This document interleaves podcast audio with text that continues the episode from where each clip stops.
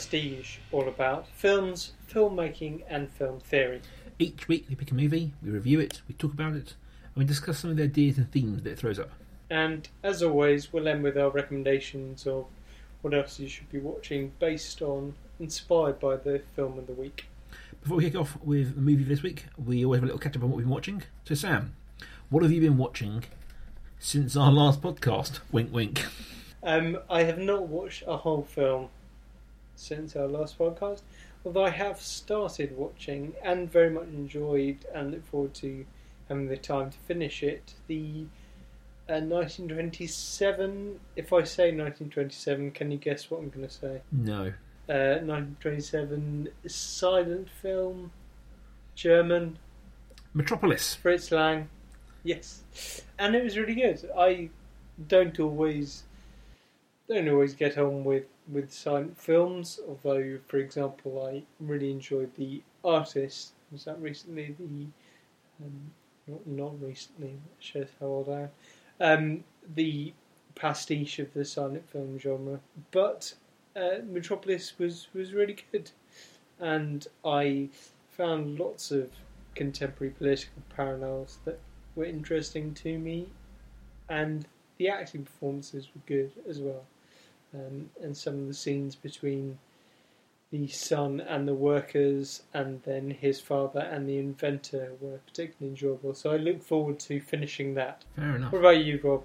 Um, well, I am king of picking up things that were really popular several years ago and everyone loves, and kind of just getting into something well after the hype has died down. You've started playing with Slinkies? I have, and Pogs and a Tamagotchi. Um, no, I have started watching Parks and Recreation. My wife watched it a couple of years ago, loved it. I just never got round to it. So I'm currently diving into Parks and Rec. Um, those that know, it's an American comedy um, starring Amy Poehler about a park and recreation department in America in a town called Pawnee, um, and is had an early Chris Pratt role in it, um, and it's, it's very funny, sort of slightly awkward American Mm. comedy. Um, so everyone raved about it maybe three, four years ago. Everyone loved it. I never watched it. I'm watching it now. Good. I've heard people. I mean, I absolutely love Parks and Rec, and I love just about every series of Parks and Rec or season because they're American. Um, and I've heard people say, "Oh, the first season isn't that good, and it only starts getting good after that." And I can't understand that because I think the first with sort of an awkward Amy Poehler and the beginnings of this Chris Chris Pratt character and the nurse Anne, the, the centre of lot of the episodes, is is really it's really impressive and really funny, and I really enjoyed it. Mm-hmm. Oh, I'm I'm, very, uh, I'm currently into season two, and I'm very much enjoying it. Uh, very much It's enjoying it. great. I've been told at work that I'm very much like Ron Swanson, so I feel I need to work out whether that's an insult or a compliment. I I would take that as a compliment. Yeah, but I trust you is the question. I fo- I follow Nick Offerman on Twitter, and he's very funny. But you have to imagine that everything he said is said in the voice of Ron Swanson. Okay, well, uh, I think I'm, I'm, I'm in season two currently. It's, it's a nice little show that I can throw on with Matilda, with my baby around. Um, so it's uh, one that's quite nice for her to watch, which is good. Good. This week, or several hours after last week, we are talking about the Evil Dead Two.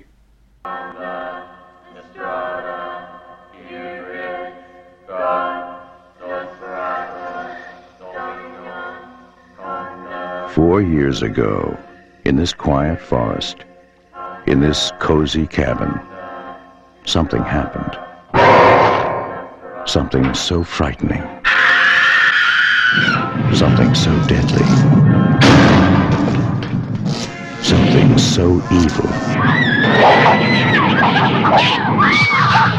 We prayed it would never happen again. The Evil Dead 2 is a comedy slash horror slash slasher sequel to the first film in the franchise.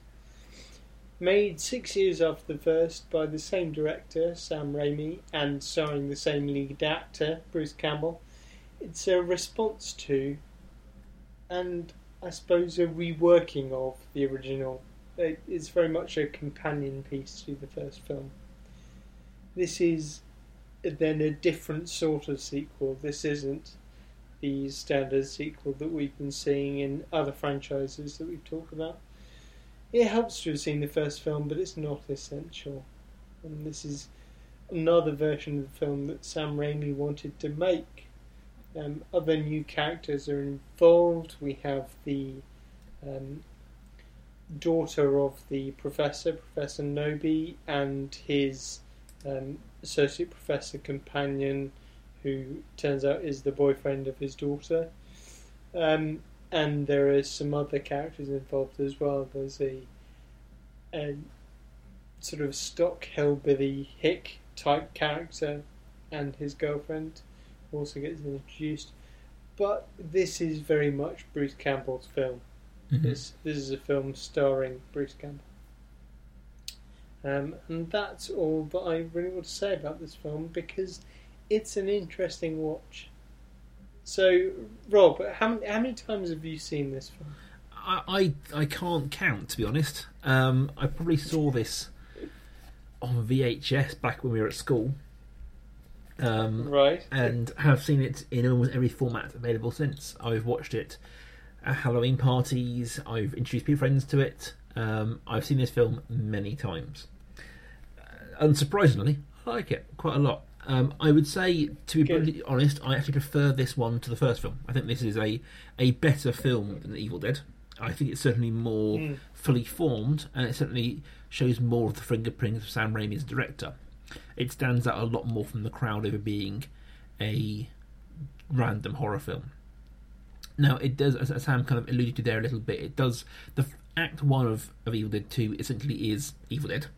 We do pick it up in a very similar way with Ash and his girlfriend Linda being killed, um, and as the first film ends with him being possessed, that happens at the end of this Act One of this film, and we pick it up from there onwards. So it feels very much like Sam Raimi was like, well, I, I like that. Let's reboot that slash remake it slash give a sequel at the same time. It's kind of all three things in one in many ways, and expands out the story to include some of the original occupants of the house, their family, and some local hillbillies.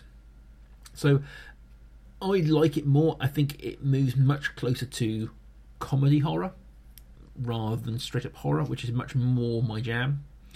Um, I think, as you say, I think Bruce Campbell is the man in this film, and this is the film that very much established his a his name and b his personality. He's one of those actors who comes with pre-prescribed intentions.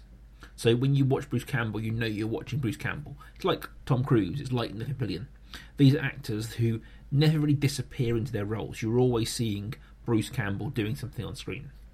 And I think this film and probably Ash in general is the one that set him up for that. Um, and you start to see the little catchphrases like groovy and that kind of thing come in, and certainly his end film outfit uh, when he has the shotgun and the chainsaw and the blue shirt has become an iconic outfit um, in, in cinema sort of history.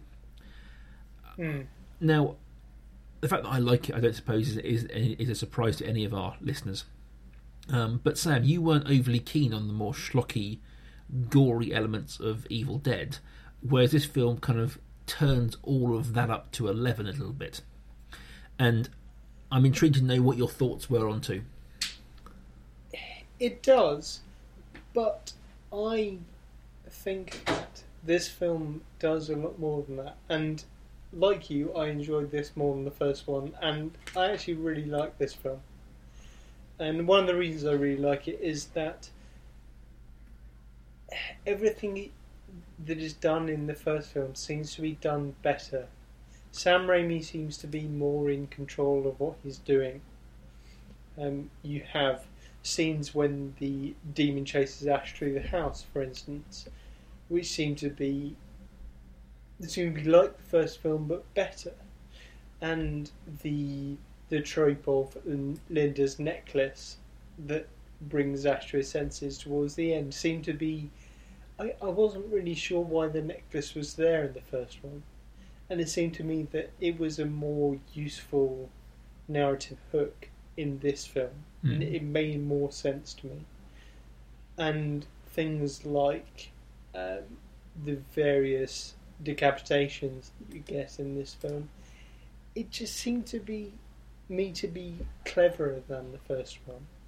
And I agree with you that certain things to be, seem to be turned up to eleven stupid, but that in itself seemed to be me to be a knowing device on the part of Sam Raimi, and I respected that. I didn't feel that he was just being disgusting or gory for its own sake. And there were times in the first one where I thought, oh, that's a bit much. I'm not sure why that was needed. In the second one, in any scene like that, there was a clever element that made me think, well, actually, that was really good. And I wasn't so. I wasn't sort of distracted by this element of gore. So something like um, Bruce Campbell and his hand, and that scene when he's chasing his hand was was actually taken from an early film made by Sam Raimi as a teenager. He made a short film to do with this relationship with something that he called the helping hand in inverted commas, and it was it was that sequence. But actually, that seemed to be me to be uh, speaking to lots of other films, and this film seemed to be indebted to sort of Marx Brothers films in the way that mirrors get used a lot, and th- there was something very definitely slapstick about certain parts of this film, certain sequences of this film. So I agree with you that the the schlock was was heightened in some cases more than the first film, and actually, paradoxically, I thought that this made for a better film because of the clever things that was done, that were done. I I would actually, uh, for once, wholeheartedly agree with you there. I think this, if the first one felt like Sam Raimi was trying to make a horror film for the masses, and this one felt Mm. more like he's making a horror film for himself. Hmm.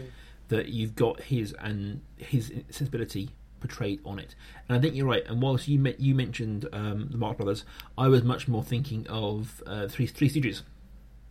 Hmm. Um, but Yes. it is true, and that, that, that that's whilst the film the films get titled with gory as a title, and this certainly is a gory and a a blood splatter fest towards the end. Certainly, it isn't in the same box as kind of torture porn things like Hostel and that kind of gory film. No. This, is, this isn't Bone Tomahawk.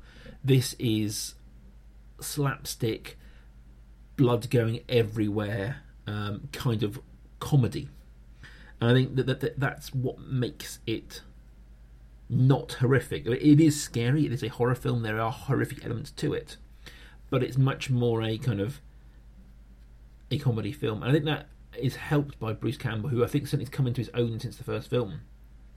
That he manages to play off the kind of goofy, oh my god, I'm around the house, falling through doors, slapsticky nature of it all, falling over amongst geysers of blood, at the same time pulling off the, you know, shotgun over the shoulder, chainsaw in one hand, you know, killing witches kind of look as well. And I think he's become more into the first film, and that helped him a lot in this film. Hmm. That the the geese of blood was was something I was I was thinking about and think of something that's that's more gory than the first film, but there was some Sam Raimi seems to know what he's doing and there seems to be something inherently comic about that. Like a spurt of blood from the wall would be horrible, Mm. but a geyser of blood coming gushing from the wall and, and knocking Bruce Campbell over is is funny. So th- that is that is sort of taking the schlocky element of the first film and and dialing it up, but it's also showing that Sam Raimi is is aware of of the humour of what he's doing as Mm. well. He's very much leaning into the humour of it all. Mm. Um, and, and that's why I say that it's been turned up to 11 rather than to 10, because it's gone beyond being maximum horror. It's gone into weird pastiche of horror and found comedy there. You know, the the certain scenes, I'd say slapstick is the word I use for them more than like the scenes when he's cutting off his hand and the scene with Linda's head um, in the uh, in in the woodshed.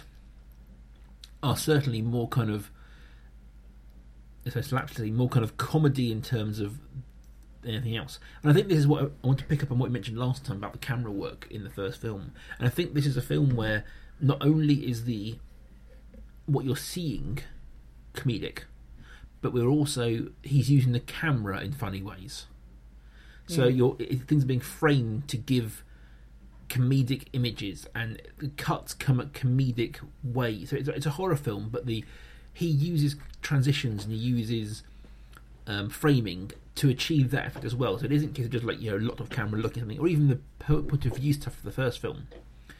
It felt like in the first one he was trying to use the camera to be scary, whereas now he's like, no, I can use the camera to be funny as well and create that effect on top of the text, I suppose, that we we're looking the the, the iris through which we look at the film itself is being used for comedy.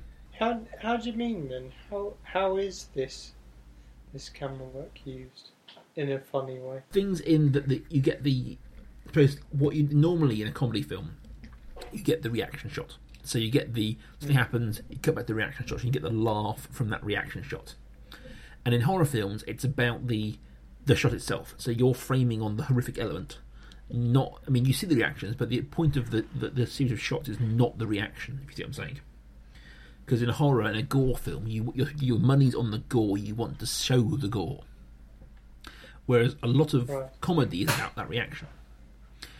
When it comes to this film, you're, the, Sam Raimi is using Bruce Campbell's very expressive face to react to these mm. horrible moments. You know, the the the scene in which he's chased around the house by the demon and goes through room after room after room through the crawl spaces back into the lounge.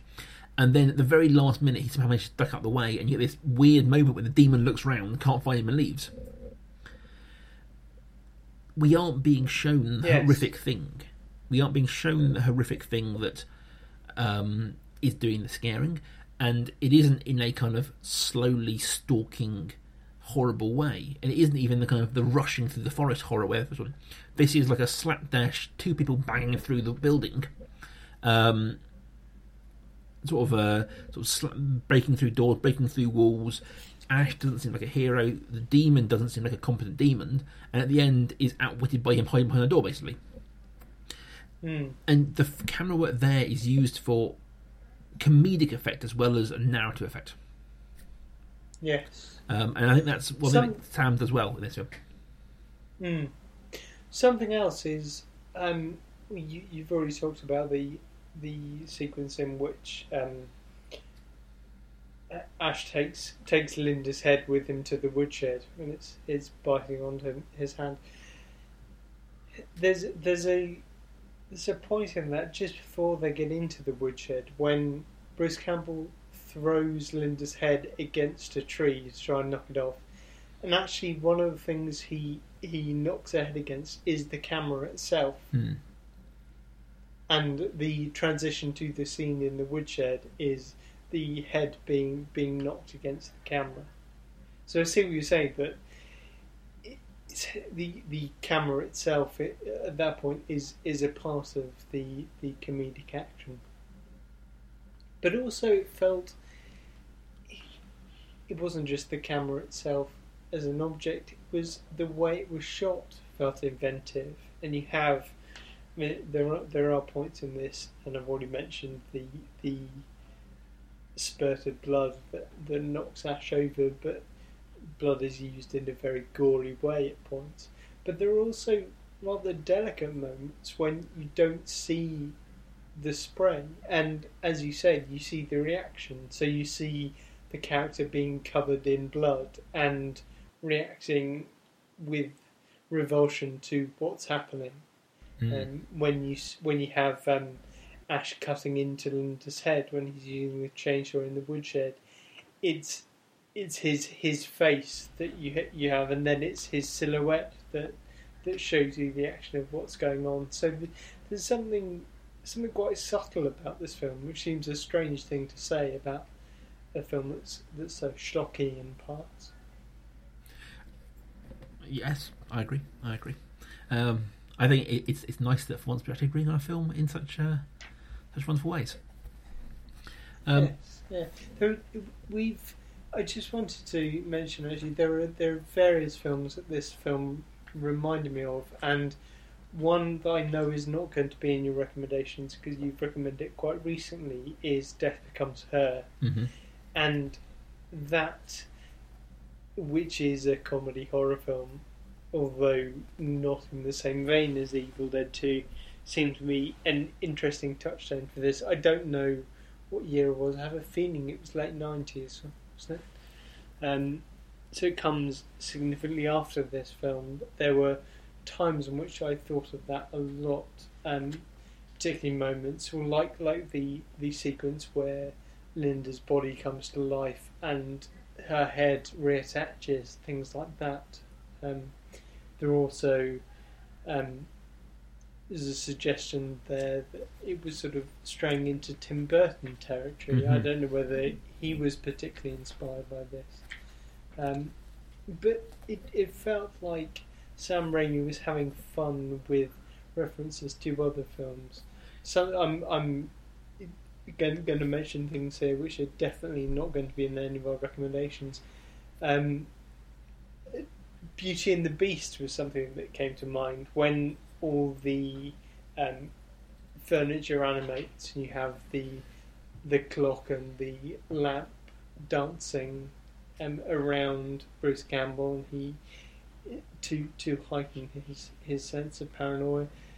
And you also have the the short film that that spawned the Pixar animation with the moving lamp, which was a contemporary of this film. That that came out in uh, in '86 as well. So there there was lots lots about this film that was very. Um, it show, showed how how semi literate Sam Raimi was Mm. how many references to other other films and also other genres he was making.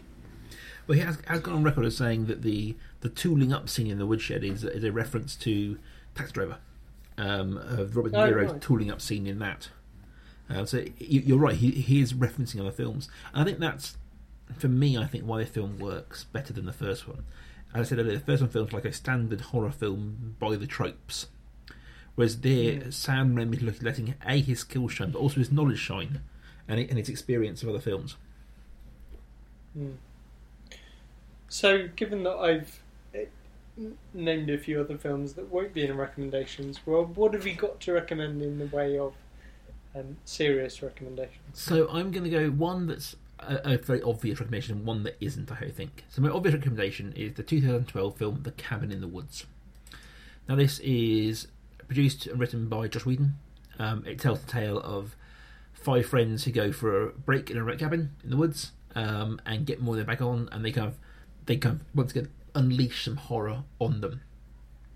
But I think that I won't say anything to anyone who hasn't seen the film, but this film is far smarter than that synopsis gives it a chance to, and does a lot more interesting things with this genre than that synopsis can say.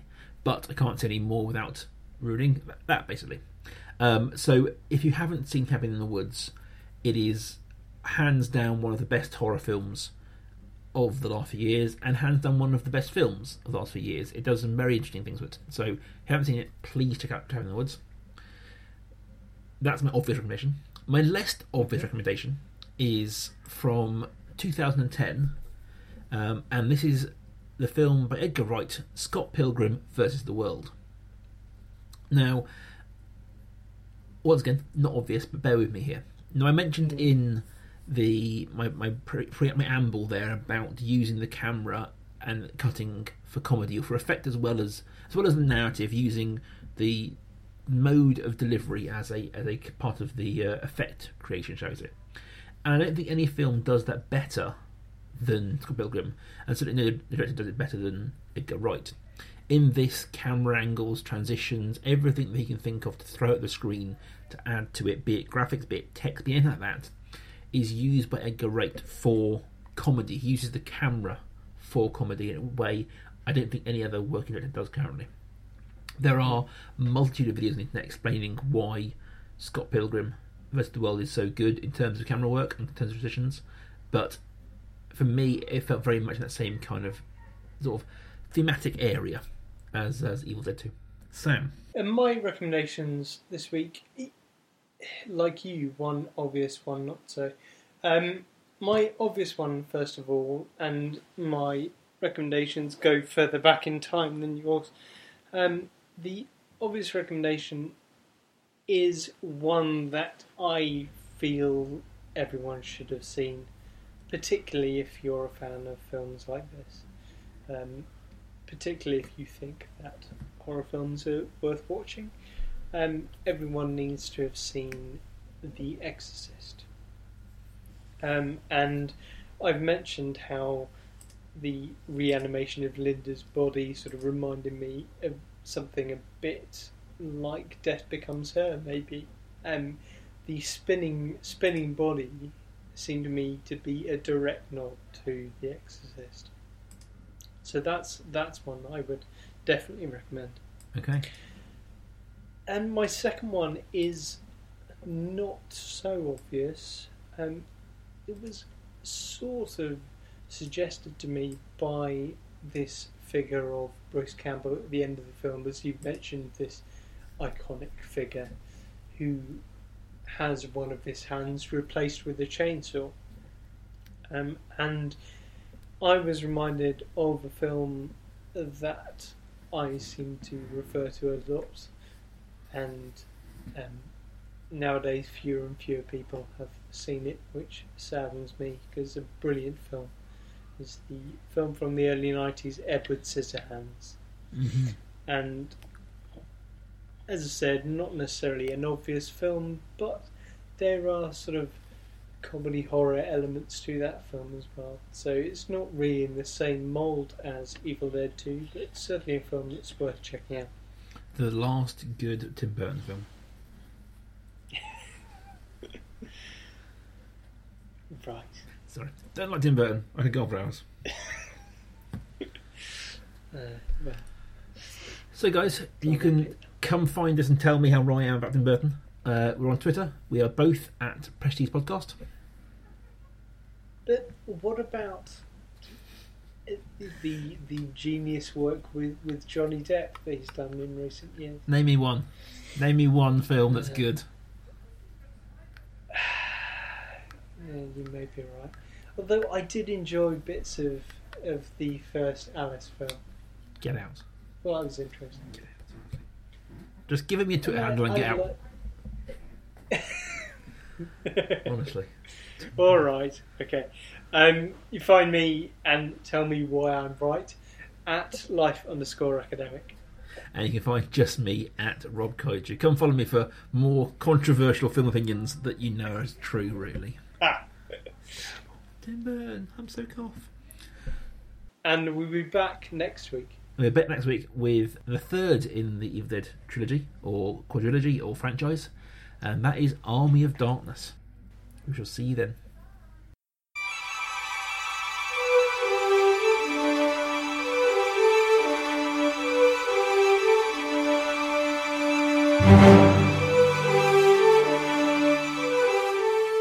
Prestige is a Kaiju Industries production.